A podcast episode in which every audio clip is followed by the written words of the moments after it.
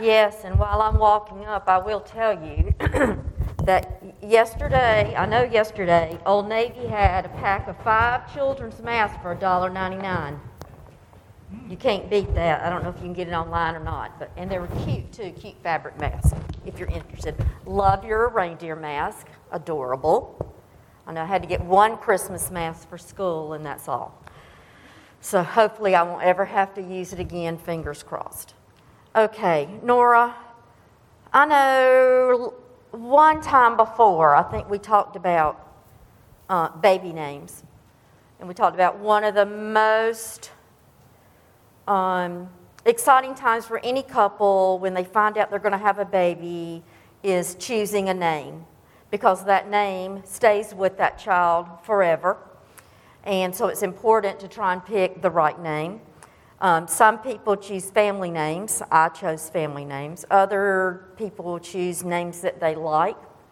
I did look up Nora this time, and from the Greek means the bright one, honor and light. Audrey means noble strength. I don't know about that, but anyway. There was a couple, a very important couple in the Bible, that really didn't have a choice what they were going to name their baby.